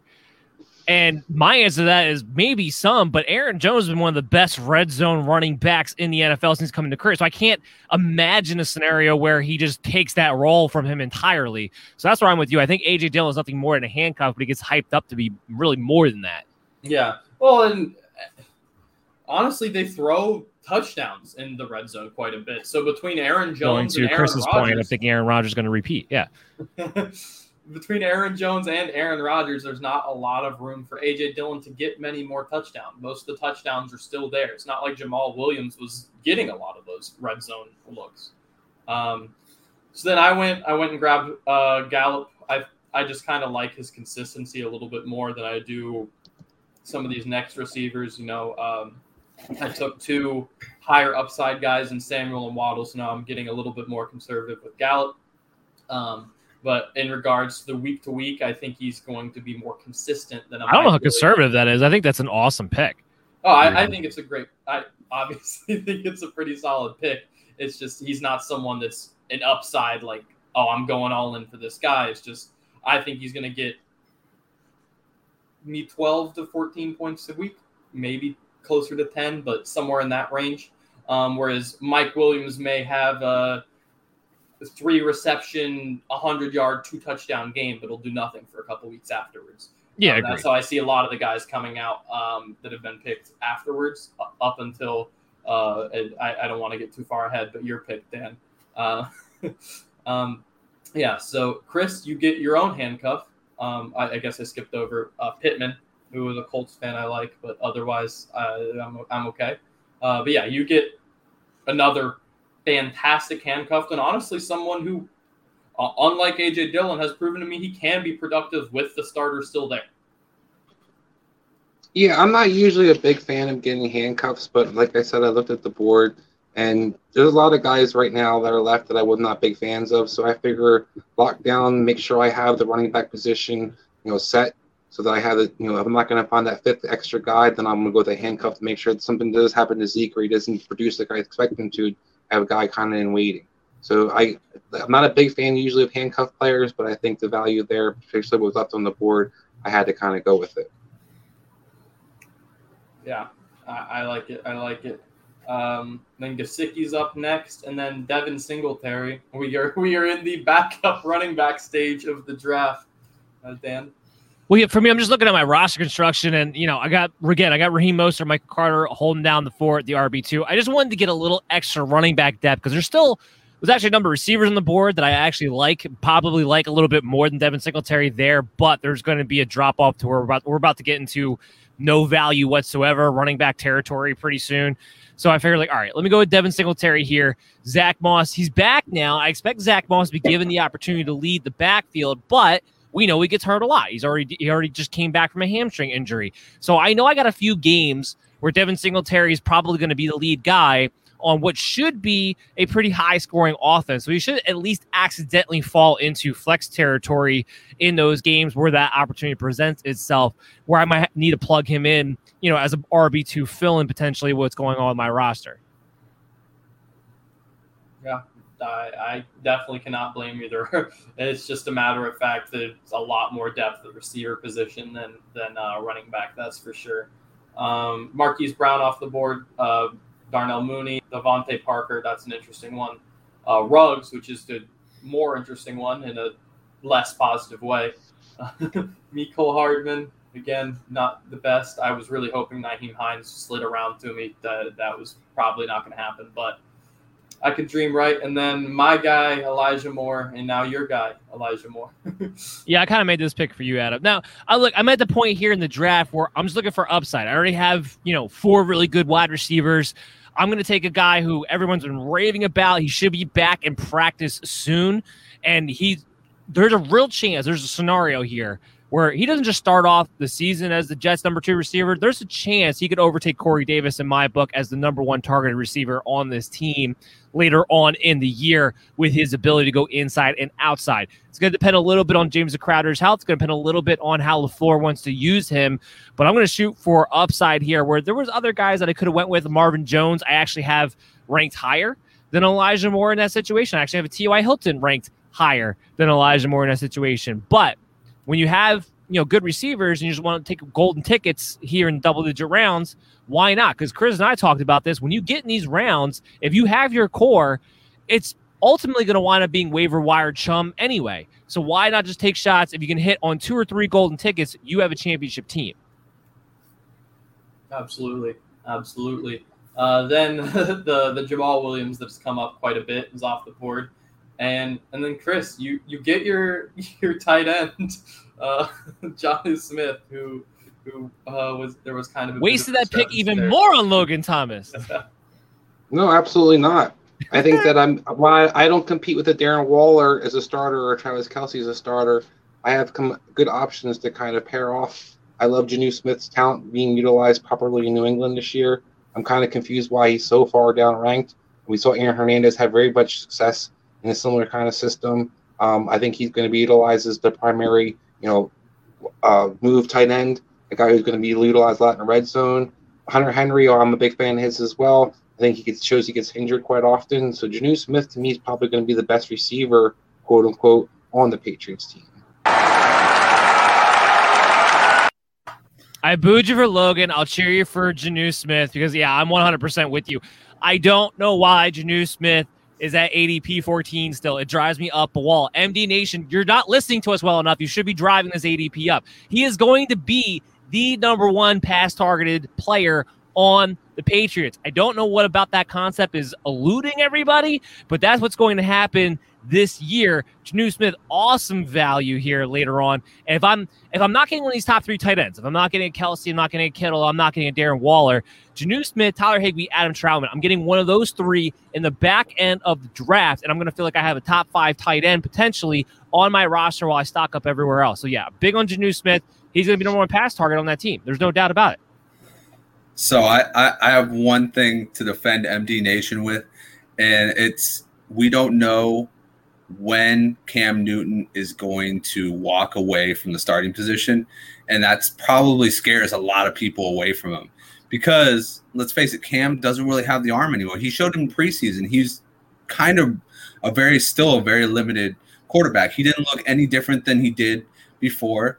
And the before was absolutely god awful unless, you know, you were counting on him running an in touchdown. So, I mean, I think that's the one thing that really puts people off about anybody who's a Patriot, you know, hey, Justin, receiving wise.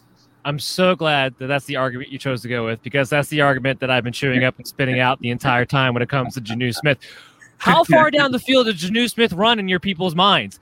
He's not stretching the field. He's not Henry Ruggs. He's not Tyreek Hill. All you got to do is hit this man on five route, uh, five route. Uh, what am I thinking of? Drags and that's all he's got to do. That's exactly what Cam Newton's going to do. All he's got to do is be efficient in the red zone off of play action. That's exactly what Cam Newton's going to do. I actually like New Smith more with Cam as a starting quarterback than I would Mac Jones. Mac Jones has the ability to spread it out to everybody. Cam can only hit the middle of the field. That's where Jonnu Smith's going to operate the entire time. So yeah, that argument to me is not but on that. Thinking like that, wouldn't you think that defenses would think the same thing and go, "Hey, we just got to guard this guy"? They thought the same thing about you know and then, Gronk and Aaron Hernandez. How well did they get guarded? They didn't have any receivers then either. Are we saying? Well, how about how about Greg Olsen in Carolina? well, how about Greg Olsen in Carolina? They all knew he was going to Greg Olsen in Carolina. Couldn't stop that either. It's hard to guard tight ends because what happens is that you either have to decide they're going to block or they're going to chip off and run their route. And either way, you're not sticking a corner on them. It's going to be a linebacker or a safety. That's usually a mismatch, especially when you're talking about a, a physical phenom in a Jonnu Smith. It's hard to cover tight ends. It doesn't really matter if defenses know what's coming. Yeah, I mean that, that's true. But if if somebody's uh, triple teamed, it is a little bit harder unless you know how to really read a defense. I don't think Cam knows how to read a defense if he well, ever did just, anymore, because it's almost impossible to triple team a tight end. Well, that, yeah, exactly. You don't you don't cloud cover tight ends. It doesn't happen in the league. Well, I mean, shit. I mean, there's nobody else out there, right? What do they got? Jakobi Meyers. Okay, who do I have on my? Here's a good example. Who do I have on my roster right now in this draft at my tight end position? Darren Waller. Is there anybody else in the Raiders that the defense are going to cover for the past few years? Nobody. Has he been covered? No, not at all it, it's hard to cover those tight ends, even when they're the number one pass catcher, even when you know where the ball is going. It is. It is. All right. We'll move on. we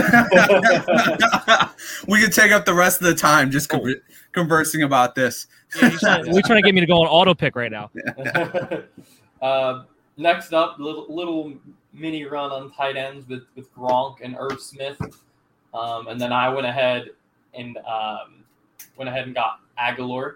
Uh, so so if Jonnu Smith is the the number one receiver on the Patriots. Agholor is the number one wide receiver on the Patriots. And kind of uh, to your point, Dan, I think Mac Jones is a starter sooner rather than later. And I think Nelson Agholor is a huge beneficiary of that because, Justin, to your point, I think Nelson Agholor is not going to do a whole lot until Mac Jones is in.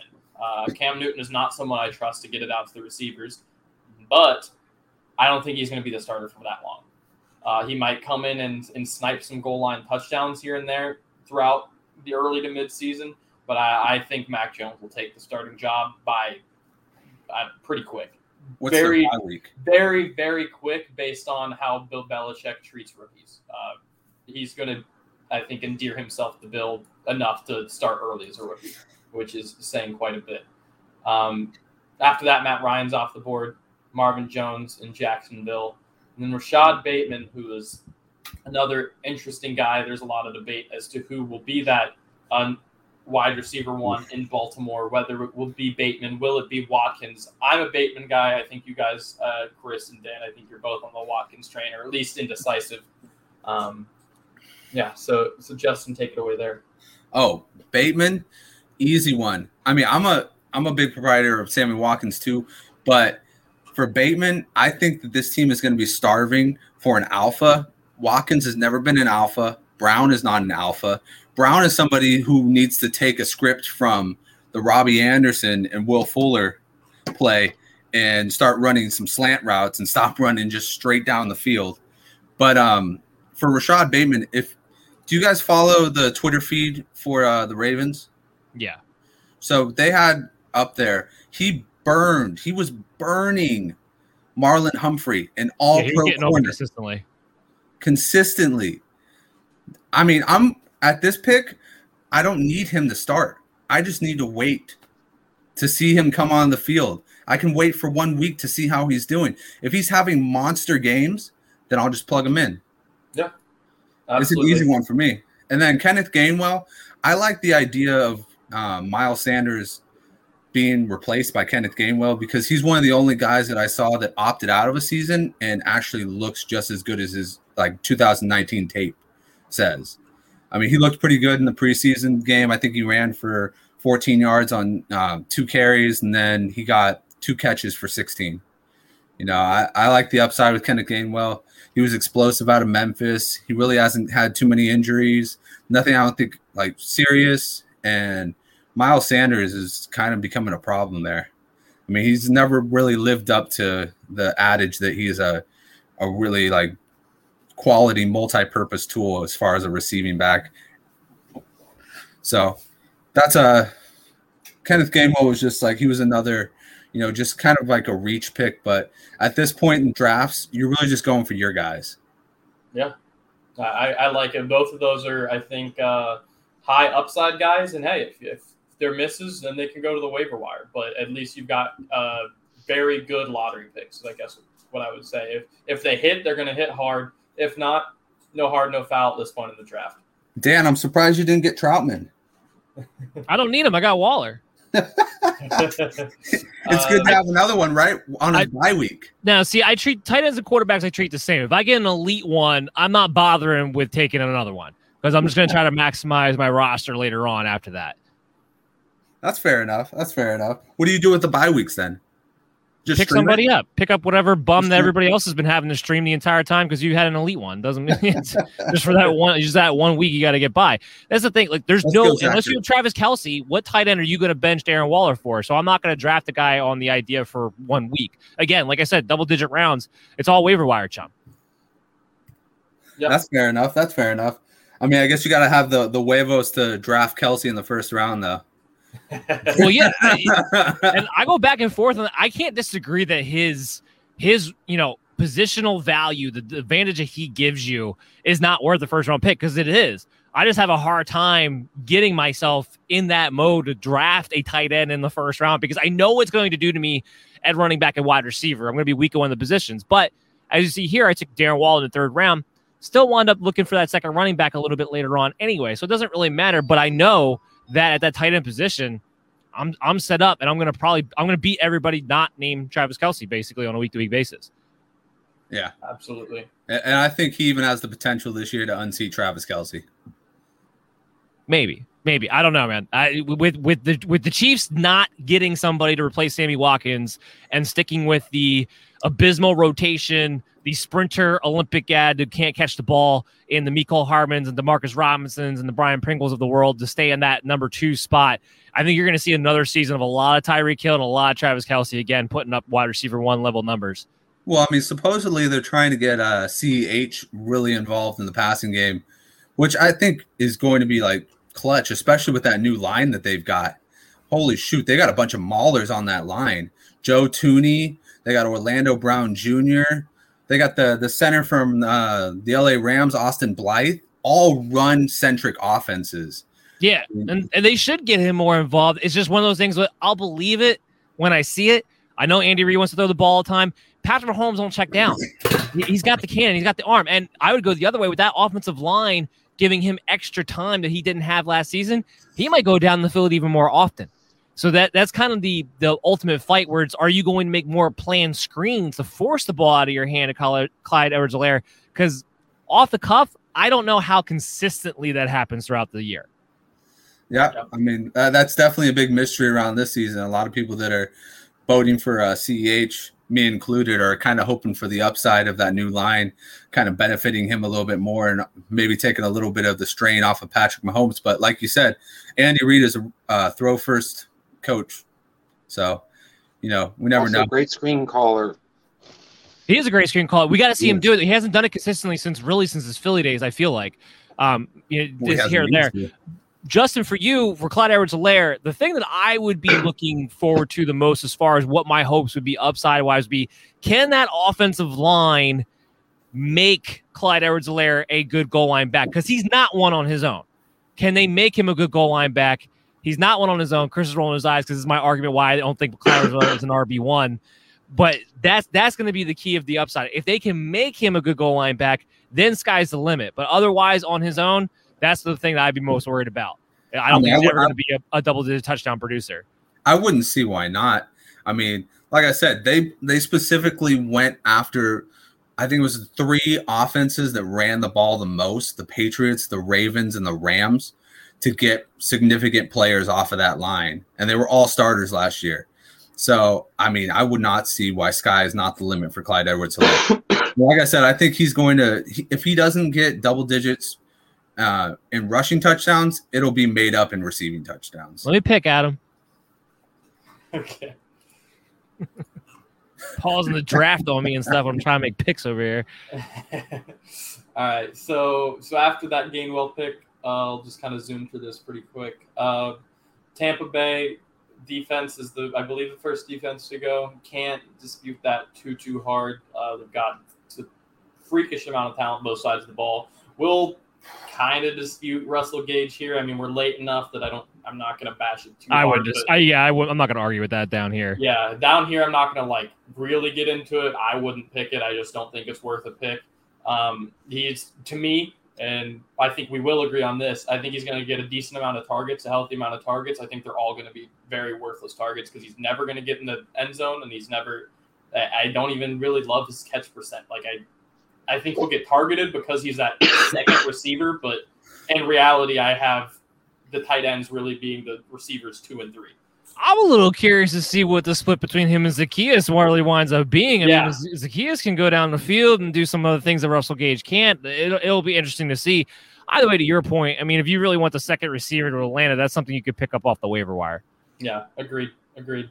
Um, so after that, I get Latavius Murray. That's more of a roster construction thing, pretty similar to uh, why Dan went. Is he is he going to make the final roster, Adam? That's what I was going to say. Is he going to make it? Yeah, they had that story come out today. yeah, he's getting yeah. too old, bud. He's getting too old.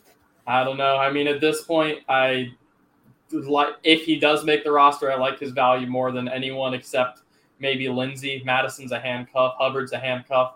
McKissic. I mean, you're just banking on Antonio Gibson not having improved. Uh, Coleman I'm just not seeing it. Uh, and then Penny, I guess it's just I need another running back, and they're all not great down here. I'll say this that story that came out earlier today. They were quick to also say Devonta Freeman was also bad. And if they're going to stick with one of these guys, because one of them's probably going to get cut, they're sticking with one of them. It's still definitely leaning towards Latavius Murray, but it was just kind of a story of like they're it's They- kind of a positional four- value, Four and a half Yeah. million dollar reasons why. right? Yeah. And Devonta Yeah. Freeman's working off that you know that one year deal, so it'll be Latavius Murray. It was just kind of a Betfred has come all the way from England to the great state of Iowa with over 50 years of sports betting experience. Fred is known in the UK for three things customer service, bonuses, and delivering the best overall experience to players. Need more? Download the Betfred Sports app today and receive up to $250 in free bets when signing up. No emperors, no movie stars, just a sports book you can trust. Download today. Proud partner of the Iowa Wild and Iowa Cubs. Must be 21 plus. Wagers only accepted in Iowa. Gambling problem? Call 1 800 BETS OFF. Betfred has come all the way from England to the great state of Iowa with over 50 years of sports betting experience. Fred is known in the UK for three things customer service, bonuses, and delivering the best overall experience to players. Need more? Download the Betfred Sports app today and receive up to $250 in free bets when signing up. No emperors, no movie stars, just a sports book you can trust. Download today. Proud partner of the Iowa Wild and Iowa Cubs. Must be 21 plus. Wagers only accepted in Iowa. Gambling problem? Call 1 800 BETS OFF.